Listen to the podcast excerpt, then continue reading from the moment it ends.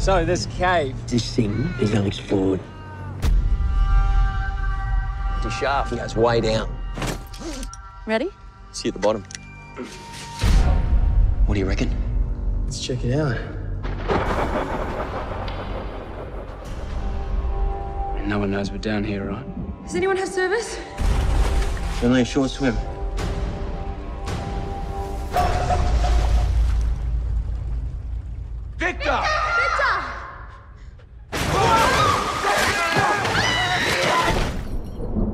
You're on Energy Groove Radio. This is Arvos. My name's Brad with you until 5 pm. Now, Blackwater Abyss is out now through selected cinemas across the US, the UK, and Australia, and is also due to be released on video on demand tomorrow. And I do believe it will have a DVD and Blu ray release too. So if you're a fan of creature features, if you love your Aussie horror, or if you just want to support some good old Aussie cinema, then make sure you check out Blackwater Abyss. It is the sequel to the 2007 smash hit Blackwater. Now, the director of the film, Andrew Traucki, joins me on the line now to talk about the film. Andrew, how are you? Good, mate. And yourself? Yeah, not too bad. Thank you. Uh, congratulations on the sequel to Blackwater. It's a ripper of a film, and I'm glad to see the crocodiles back. Um, I understand that this, uh, obviously, it's been a long time between drinks uh, with the crocodiles. Tell us about um, how Yeah. the development of this sequel began. Sure. Um, well, look, it was because the first one was quite successful, um, and then um, the producer I'd worked with, and teamed up with another producer, and that producer said, "Oh, look, I've got this really good uh, script, a crocodile script, um, and it's you know, let's um, sort of make it a sequel to." Andrew's film and get him to direct it, and that's sort of how I came on board. They already had a script, and they said, "We want you to direct this," and so I went, "Sure." Yeah. And how different is it, um, I guess, directing something that's loosely kind of uh, spiritually yours, um, but you didn't write it yourself? That's a very good question. It's quite different. I mean, when you don't write something like, obviously, when I write my scripts, I've spent a year writing them and I, I know them inside out. I'm in, very intimate with them. And being a director as well, I'm always thinking, will this fly or not? Um, so having a script that was just presented to me, um, you know, there was a quite a, about a year or so where when we just did script revisions and we talked and we tried to get film more in a space that I was comfortable with. Um, so yeah, it, wa- it was a quite a different process. I mean, it's always very different when it's your baby, you've written it, you know, as opposed to someone uh, giving you a script. But ultimately, I wanted to make sure both films were really good and scary and a ride. So. Um, you you get to a point where that's all you're focused on. Well, that's all I was focused on, and, and so at some point that script, although it's not yours, does become yours, and, and you have to give it everything you can. Yeah, was the script, did you require any changes for it to have that Blackwater flavour, or were you quite happy with the script how it was presented to you? No, no, there were a lot of changes because um, what was presented to me originally was much more of an action film, and, um, and, and like I've got this, you know, sort of uh, a definite belief that if you're going to do action, you probably want a twenty or fifty or hundred million dollar film to do, it, you know, compete with Hollywood. So you've really got to. If you're going to make a smaller film, you've got to do much more about the psychology and the and the suspense rather than the action, because action costs a lot of money. You know, you're going to blow something up, you've got to close streets and get permits and all that sort of stuff. Whereas suspense, um, is all in the viewer's mind, and it's just really delaying the, the action and playing with that anticipation. So the working on the script was really a lot about getting it from a more of an action film into more of a suspense film, which is where I wanted it. Hmm. Now, Blackwater Abyss is about friends exploring a remote cave system in northern Australia, but they find themselves threatened and trapped by a vicious crocodile or crocodiles. Um, now, Blackwater was a similar kind of story, and then you followed it up with The Reef, which um, was brilliant, and then you had The Jungle, Yeah. all involving nature turning against man. um, Yeah. What, I guess, I just want to pick your brain as to what your fascination is with. Um, you know, Yeah. creatures and nature and man's fighting for survival. Sure, sure, sure, sure. Yeah, no, that's a very good question. I have to say, to be totally honest, I have been a little bit pigeon or crocodile hold, and so now I'm that guy. That's where everyone comes to me. I have written comedies, I have written other things, but Okay. it just seems these films are the ones that people will finance me for. So that's the disclaimer. But the actual reality is, I also love. Um, not so much animal horror, but just thrillers that are survival based, like anything that's got a, a, a bit of truth to it and there's a survival story where I can sit there and go, ooh, what would I do? I, I really like those sort of stories. And so um, what appeals to me about this genre is you've got that. And what you've also got is you've got, um, like I like to believe, you know, uh, what I call the big bad, the, the villain, if you want to call it that, in the piece has to be uh, really believable and, and um, just, you know, going to go for you and, and, and something so dangerous that the audience is really scared of. And these films provide that without me having to do a whole bunch of character development around some psychopath or something like that. so, um, yeah, no, I, I, I just like survival thrillers. Um, there's this great book called um, uh, Deep Survival, which is you know the book I always turn to when I have to try and refresh my mind about what it's like to try and survive a, a very um, a near-death experience. And and so I, yeah, anything to do with sitting there going, "Oh, what would I do?" This is you know all about survival. I quite like those stories. Yeah, I mean, I, I, do appreciate a survival story as well as a bit of a creature feature. Do you have any particular films mm-hmm. um, that stick out to you that you have, um, I guess, have a fondness for? Um, well, look, you know, obviously everyone has to refer to Jaws because it was the film that made the box office, and mm. it's a great film. And, but you know, again, it was based on a best-selling book, so it started off with a pretty damn good script. Um, so that's that's the obvious reference. And there's a whole bunch of stuff that you can look at, um, see how these are done. But to tell you the truth, I, I, refer more to survival films such as Touching the Void, which is a great documentary, and um, films of that ilk, because to me that sort of questions what you would do in a situation. And for me, the creature is more just a great, you know, not not wanting to use the word incorrectly, but villain. So that, that provides the impetus. Um, but yeah, it's more the survival the survival aspect to it. I mean, I really enjoyed that, but it's not it's not really a creature feature film. It's more a survival film. I, I enjoyed Open Water a lot because I yeah. thought that was, you know, a really harrowing experience. I mean, it was very lo-fi, uh, but you know, I didn't mind that, and it was just what would I do? And I mean, God, what a situation. So anything where I'm in those sort of situations is more what I'm going for rather than some big, huge, horrible monster um, animal trying to devour me. Yeah. Um, mm. In this particular instance, they're in a cave. Um, logistically, uh, mm. walk us through the production mm. process for this. Where do you begin? Because I understand that the cave was a set that mm. you built. Um, you didn't go to, yeah. to a physical cave yeah. this time.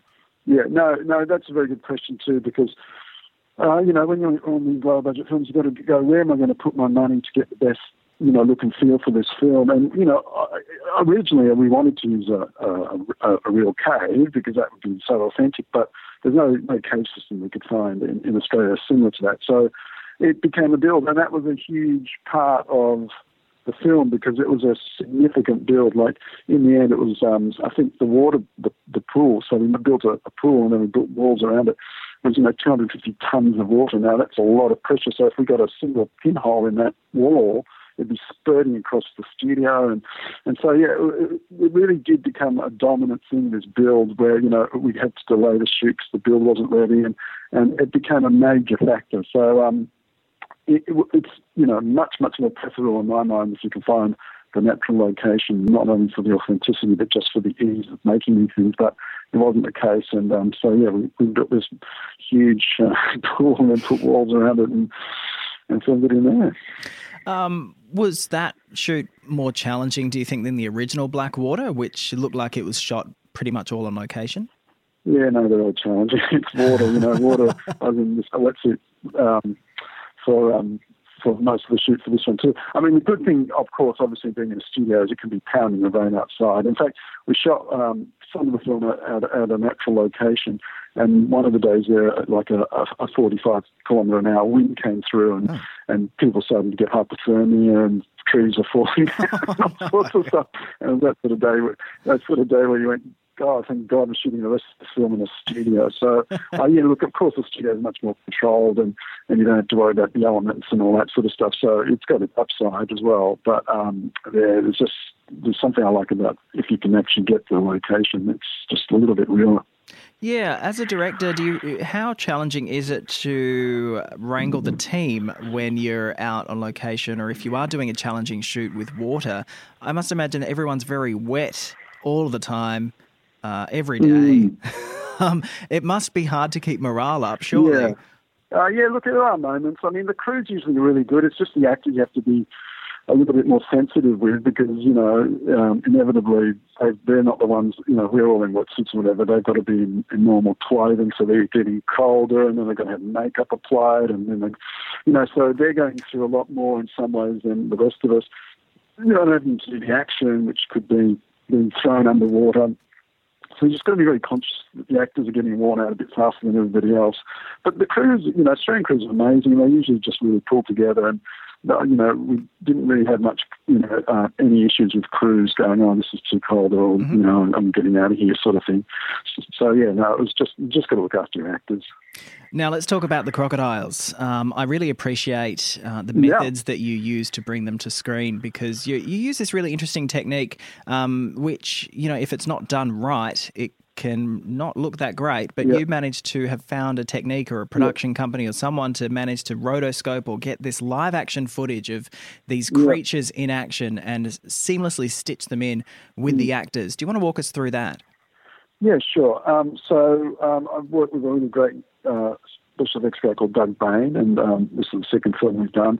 And what the process is, um, we go and shoot the crocodile. I get went, went with a cameraman, and this is fantastic uh, zoologist has got a 15 foot crocodile behind his house in Darwin, oh. um, and he we, we went up and shot that crocodile, and so I shoot the crocodile, and you know hopefully does some good stuff, and the zoologist knows how to get it to do things, and and you know we, we try and get as many great shots as we can in the mm. time we've got, and then we take that footage back, and um, we look at what we've got and go, well, that yeah, and obviously I took the script up, so I was trying to get the crocodile to do certain things. It can't, it doesn't always do them though. Right. And so we're going, well, that piece of footage will work there and there. So it's like a big jigsaw puzzle, and you then go, well, if that crocodile's doing that, then when we film the actors, they've got to do this, and then that's what you do, and then you try and put those together in post and make sure that it all looks seamless. So that's kind of the process. You film this crocodile first, and then you get the actors to react to what the crocodile's doing. And why do you choose this method over, say, perhaps um, another method like just a CGI crocodile sure. or, or anything else? Yeah, um, yeah. Look, I, I, just have this very strong belief that there's a lot of bad uh, monster movies made, and usually, you know, let's, I always go back to this um, quote by Stephen King: "If you want to see the zip down the monster's back, the game is over, or the film's over, the yeah. suspension of disbelief is over." So, for me, it's it's really about trying to make it as real as possible. Um, and you know, CG's got a lot better, but it's still very to get the really good CG. It's still expensive. Like you can get a basic animal pretty easily and cheaply, but to get the stuff of you know from the shallows or those sorts of films, it then becomes quite expensive to get that level of detail because CGI works more once you can do about you know various passes, you get the animal's motion right and everything, and then you start to get the detail. And it's in the detail that human eye can tell the difference, I think. Um, so a lot of it's got to do with the desire just to make it feel more real and, and more dangerous. Um, you know, so that's the main reason. I mean, uh, you know, CGI has come a long way since I made the first um, Blackwater, and, and I'm not saying it's it's poor anymore, but it's still for me quite. You know, I still can detect it, and I still feel when I do detect it that it's just some guy um, acting out on green screen, which then kind of kills the movie for me. Now, Blackwater Abyss is obviously a sequel to the original Blackwater. Does this perhaps mean that we might be getting a sequel to The Reef in the future? Yeah, look, there is talk of that, and funny you should mention that. I have written the script. Only look at you know, I don't want to, as I said before, I don't want to get pigeonholed here. But the fact yeah. of the matter was, uh, and, and, I never really had the intention to go back and do another crocodile film. It's just that the script came along and thought, wow, being in a cave and all that darkness, that's a really good, fun thing to do. And so um, I have been writing a Reef too, uh, and it's only because for me this film um, has a much bigger emotional journey and has more to say than just help I'm escaping from sharks. So um, there's talk of that, um, but you know there's always a lot of talk and and, and uh, things to do between the script and actually getting the film made because financing films is difficult in this country. So, mm. yep, there's a script, but um, when it will get made is, yeah, I don't know. All right, well, I'll wait with bated breath on that one. Um, you, yeah. you obviously, um, in both Blackwater and Blackwater Abyss, um, I find that the characters are all yeah. quite multidimensional and they're well fleshed out and they're quite grounded. Um, how important is developing a believable character to a horror film and upping the ante when it comes to the suspense? Yeah, look, I think it's really important. I mean, you know, there's talk, I don't know if you know the term, but there's a thing called elevated horror, which is, or elevated genre, which is where you take a film that's just going to be, you know, a shark film or a crocodile film or a tiger film or whatever, and then you give your characters a dilemma or a moral question that just raises that that film out of just being uh, purely about the animal and the people surviving. I mean, a, a great uh, example for me of that is um, I think it's I always get the title on, but it's the Quiet Place, the Quiet in the Space. You know that one Yes. with the monsters come down that can uh, yeah, and that to me is a great example of elevated genre because it could have just been the monsters and the people, but because the you know the child dies early in the piece and there's a girl that's deaf and it's, it becomes a lot more it becomes about family and all, all these sorts of things. So uh, I think it's really important if you, um, you know, there's, you don't have to have great characters in these sorts of films you don't want, but I think it really helps if you can elevate them a bit and make them a bit stronger so that, you know, it becomes a much more interesting film because really ultimately it's about the psychology of your characters, what they're really looking at in this film, how they react and what happens to them. And um, there's a lot of cliches, you know, we always know oh, who's going to get killed first and, you know, the, all that game, but but if you can do it, you know, with characters that are a bit more real and a bit more, got like you say, more depth, then it becomes just a much more interesting film. Um, I suppose with with these films, a majority of them are set in Australia, like the, the Blackwater and the Reef and Blackwater Abyss. Um, Are you single handedly trying to destroy Australia's tourism industry? well, when the reef came out, that's what the Queensland government thought. Um, we got a, bit, a lot of backlash because it's called the reef and there's about a shark. Uh, yeah, no, I, I imagine that you know what they say. Any publicity is good publicity. So let's hope that um, you know when, when when when people can travel again to this country, they want to come and see the sharks and the crocodiles. Uh, but yeah, I, I, take your point. Um, yeah, it's not showing the nice side of Australia, is it? I should make one about koalas or something. Well, they're just as dangerous, surely. Killer koalas. I look forward to seeing that on screens. Yeah, yeah, that could be good. Well, Andrew Traucki, it's been an absolute pleasure picking your brain about Blackwater Abyss, and I look forward to uh, possibly seeing The Reef 2 in cinemas in the not too distant future. Yeah, let's hope. That'd be great. Andrew, it's been a pleasure. Brad. Thank you for your time. We gotta swim out of here. Did you miss something? You cannot get in that What choice do I have? Croc's are territorial. He's not gonna be happy till we're all gone.